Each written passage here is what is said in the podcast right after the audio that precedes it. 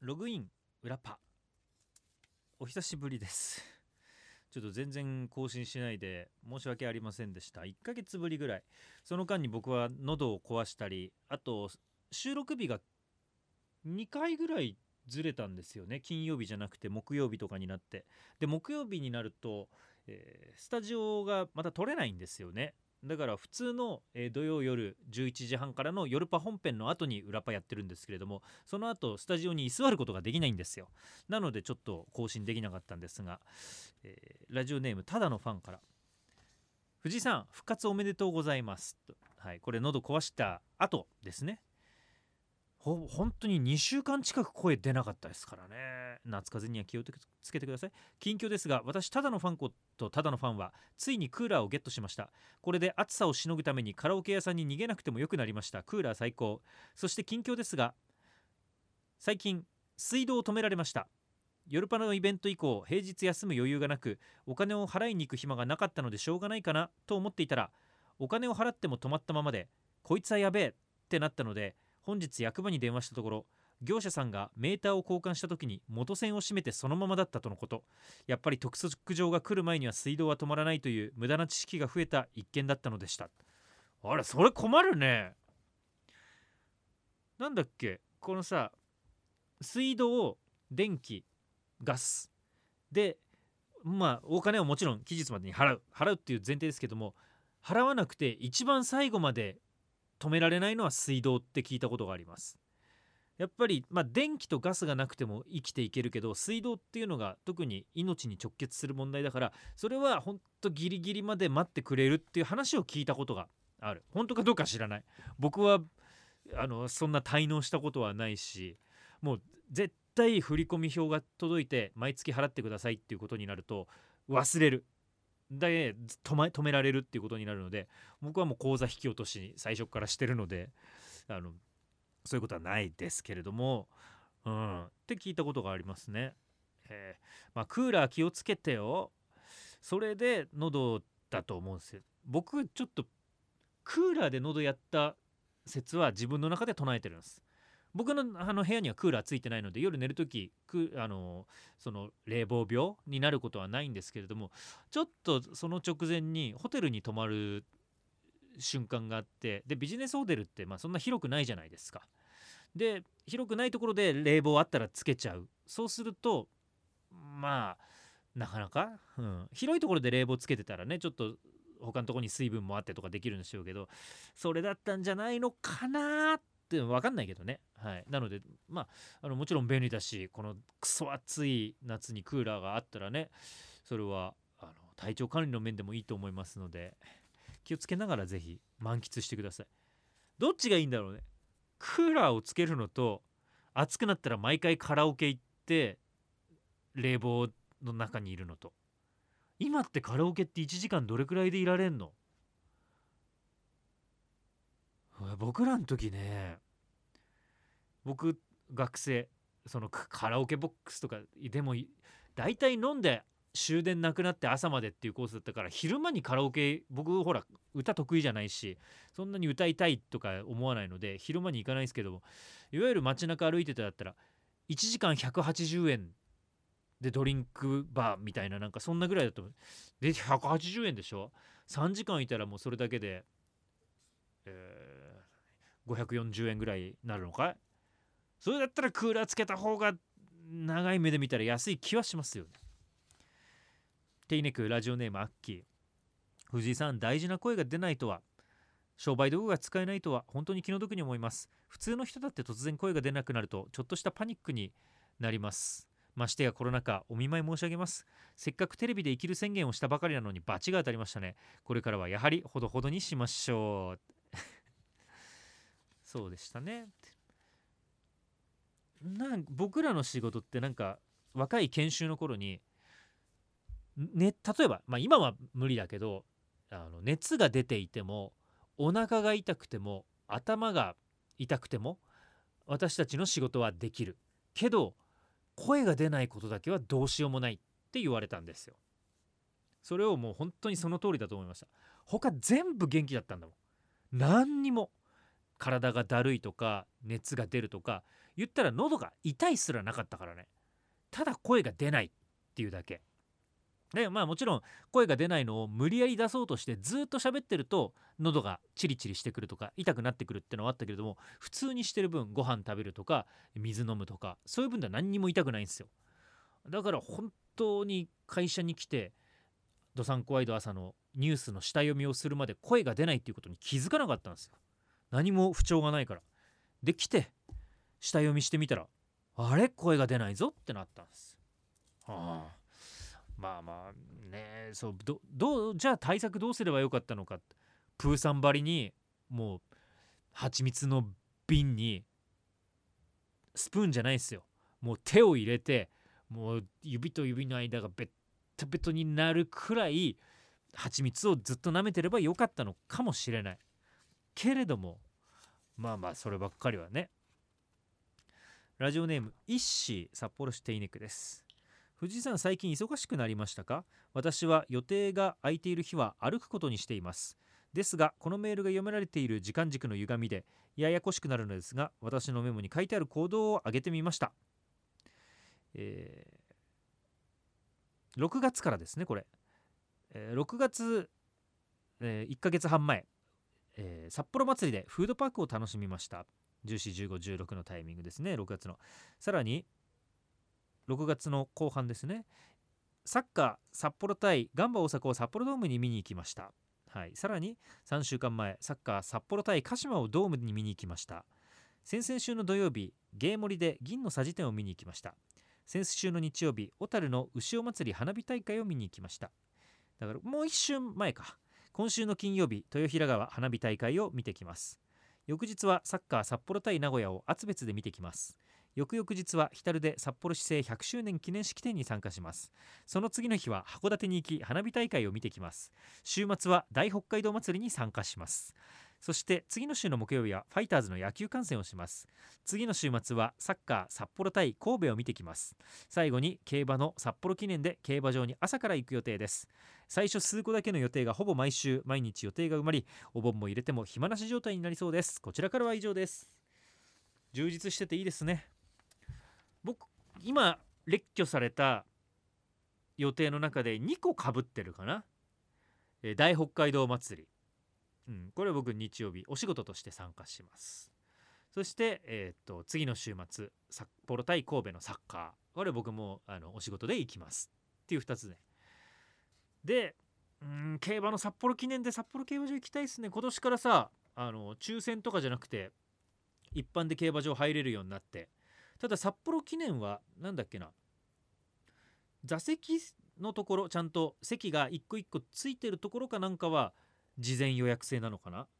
でそうじゃないところは確かなんか入れたような気がするけどでも札幌記念って人がたくさん来るのでもしかしたらそういうのも全部あの事前予約になってるかもしれないですけどもそうじゃないやつはねまあ競馬が当たらねえんですよ。最後最後っつうかさ番組で言ったけれども万馬券を2週連続当てたっていうのが大阪杯から桜花賞っていうタイミングだから4月です。4月に結構でかいの当ててからまあ1個も当たんないねっていう。この前のクイーンステークスっていうのもさウォーターナビレラっていうまあ大本命がぶっ飛びやがって。それにちょっと全全突っ張だとかバイプッシュだみたいなことをしてたら、まあ、ダメでしたねっていう。札幌記念ねうん。なんだっけ。ユーバーレーベンが出るっていうのでね注目はしてますけれどもどうでしょうか。じゃあそろそろ1ヶ月ぶりのツイキャスいきましょう。もうみんなツイキャスはやらないもんだなって思ってんのかな？ツイキャススタート。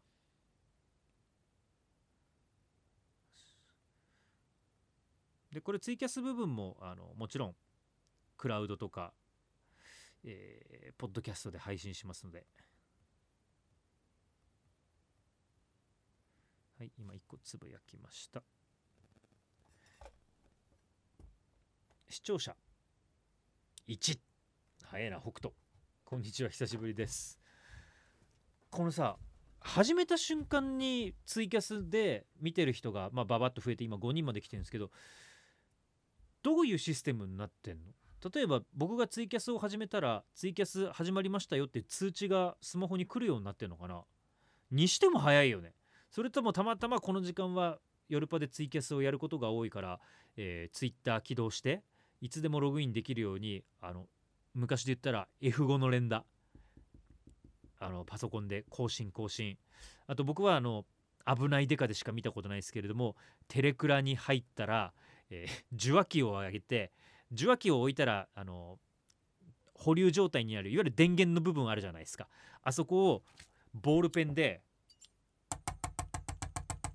連打して えー、待機通話待機通話待機通話待機通話ってやることによって、えー、テレクラでめちゃくちゃ電話かかってきたのをすぐ取れるっていうあの待機システムをやってるのかどっちなんでしょうかね。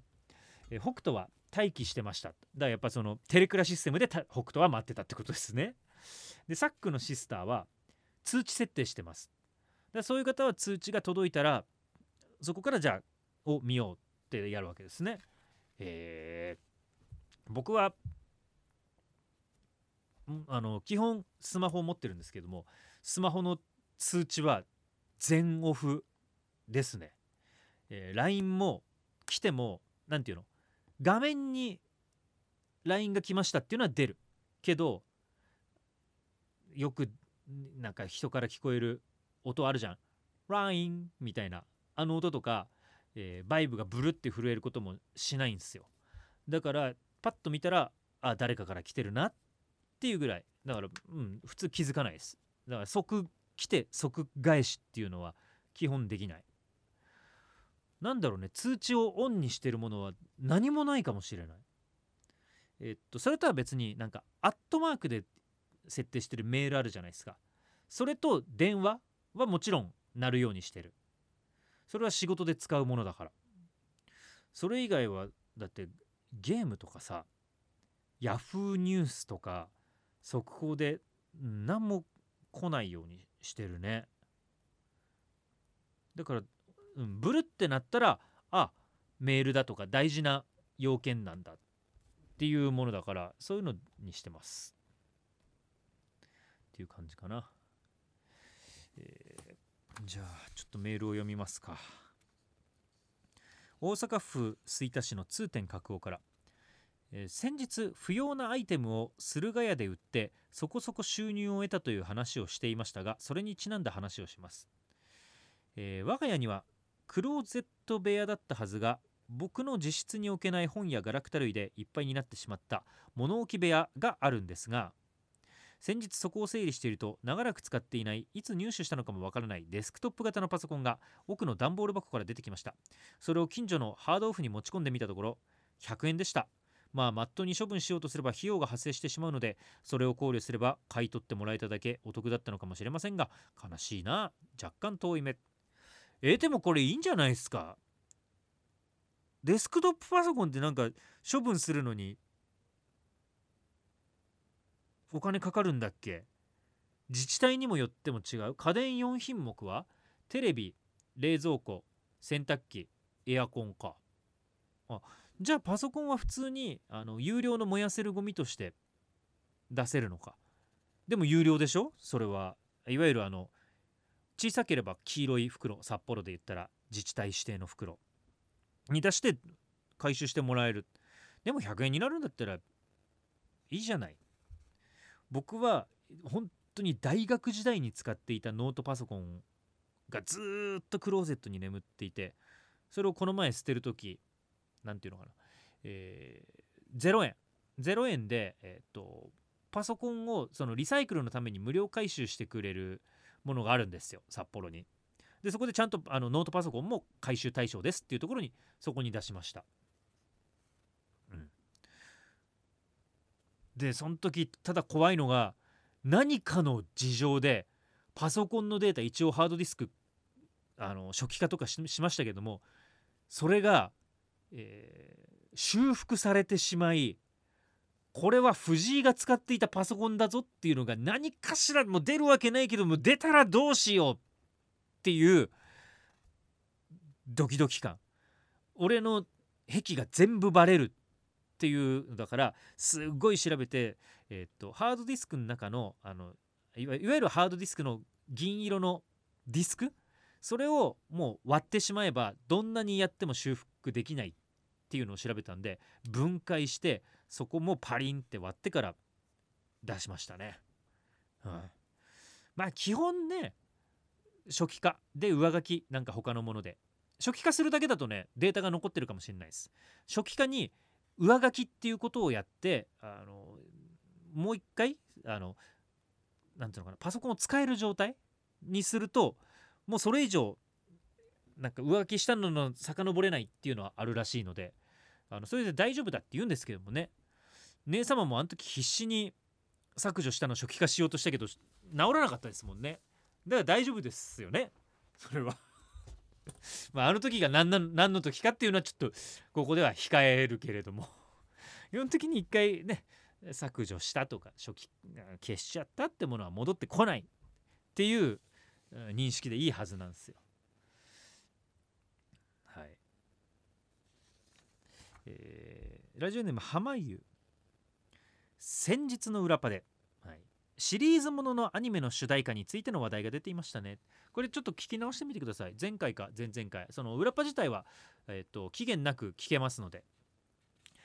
このシリーズのアニメの歌特集とかやったらいいよねとかスポーツアニメとかでは今やまでやってましたけれどもこのアニメの、まあ、1期主題歌2期主題歌3期主題歌とかでリクエスト祭りやりたいねっていうのを言ってたんですで濱優は小さい頃からアニメを熱心に見ていたわけではないのでその手の少年誌系アニメはほとんど通ってきてないんですが唯一ナルトだけは小学校の時熱心に見ていて4年間分のオープニング8曲を聴き直してみたら全部聞き覚えがあって懐かしくなりました。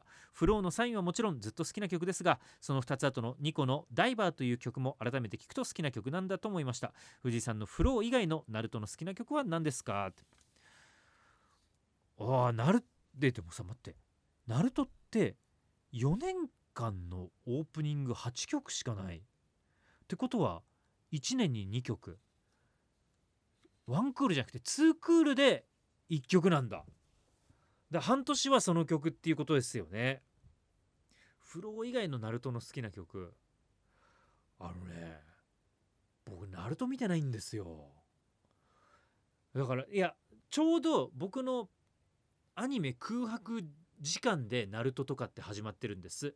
ナルトブリーチワンピース。でもう追いかけようと思った時にははるか遠くにいてだから分かんないんだよね。フローはサインと5今ボルトもやってますけれどもナルトで言ったらそれ2つ？いやなんかあエンディングもあるのか。オープニングエンディングもあったらいやなんかもうフローの曲好きなのたくさんあるけれどもこれがナルトって言われないと今パッとは出てこないっていう。別になんかナルトの曲どうのこうのじゃなく好きっていうのもあるし。でも聞いてるのはフロー以外のナルトの曲。何があるんですか？フロー以外のナルトの曲。ちょっと今調べながらいきますか。でもまあナルトの曲だったらさみんないろいろ好きであのツイッターでねツイキャスで聴いてる人はこの曲がいいですよっていうの。ああこれ俺好きただのファン。生き物係のブルーバード。えー、歌ったらちょっとダメだからあの羽ばたいたら戻らないと言ってのやつだよね。目指したのは青い青いあの空。あの星？あの空、うん、ちょっとしかもなんか歌詞も歌わないとでちゃんと出てこないって。これ好きだった。これはブルーバードは大好きでしたね。あとじゃあちょっと今ネットを開きました。これってもあまりにもちょっとアニメ。えしかもナルトとナルト疾風伝。とかね。いやおお。最初ハウンドドッグだって。ロックスっていう。でサンボマスターとかアジカンとかね。あフローのリメンバーも好きよ、うん、カーキ鳴らせえー、でエンディングで言ったらリズムオレンジレンジビバロック。はあ。あけぼしオレスカバンド。へえ。ちなみにじゃ今のがねナルトの方。じゃあ疾風伝の方にするとノーバディーノーズ生き物係ブルーバード。おそうだこれね。井上丈さんが歌ってるじゃないですか。生き物係蛍の光、うん、えー、でも。はいはいはい。えっ、と浜優はナルトって言ってるからやっぱり普通のナルトなんですね。で疾風伝になるとめちゃくちゃある。それによってでもや30話ぐらいまでっていうかでもやっぱり半年とかぐらいはあるけど20曲ありますねオープニングだけで。スキマスイッチラインカナブーンシルエット銅図のグレン乃木坂46月の大きさニコタッチ・ザ・ウォールズにわか雨にも負けずと。あセブンウップスのラバーズは良かった気がしますね。セブンウップスはあの北前に来てくれたのでね。でエンディングサーフィスとかハルカリスーパービーバー C も騎士団。スーパーセル歌方花火。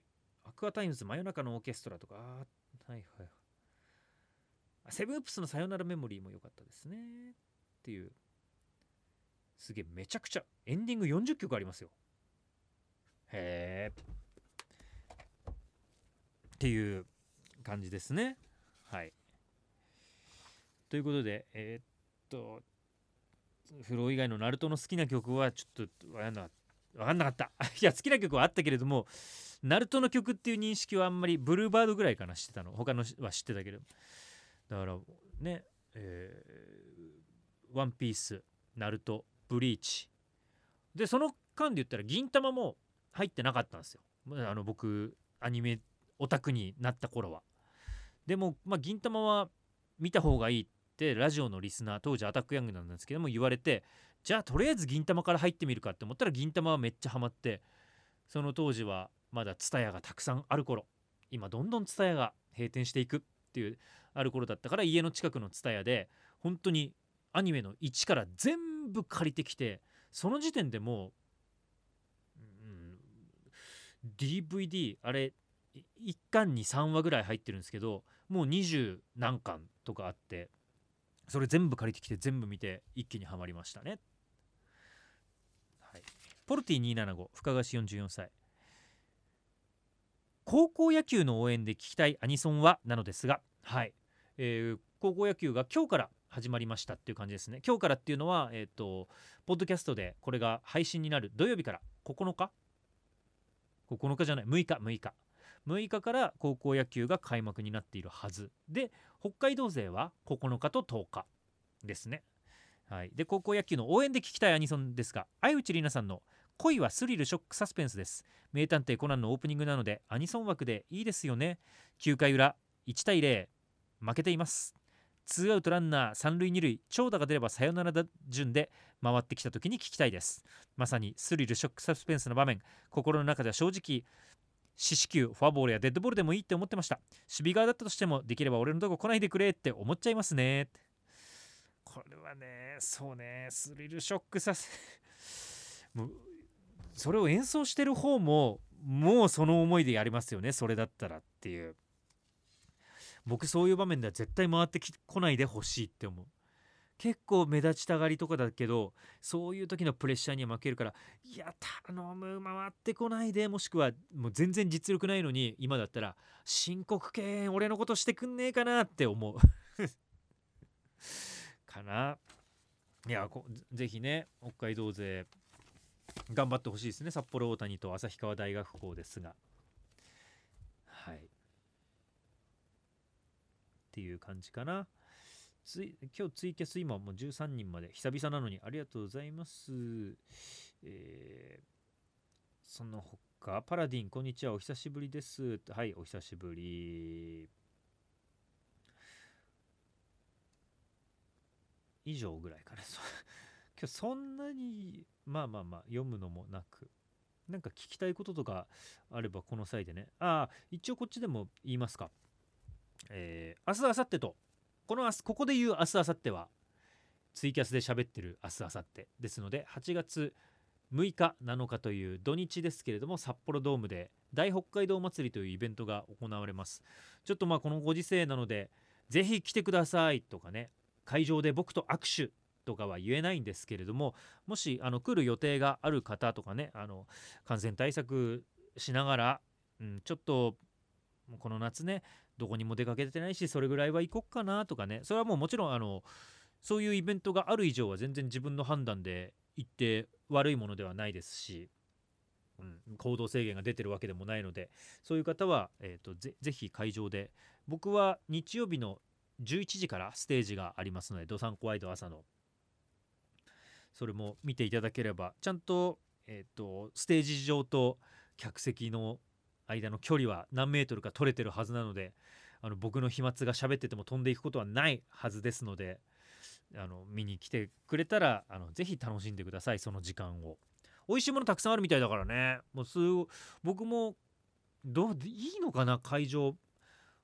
せっかく行くんだったらさ回って美味しいものを買っていきたいしさ、うんまあ、ビールがあるのかどうかは知らないしステージの前にビールを飲んでいいのかどうかも知らないけれどもいや知らないわけないんだよな。ダメなんだよそれは絶対に。でですけれどもまあ終わったとかねちょっとそしてあうんねどうなるかですけれども。はいはい。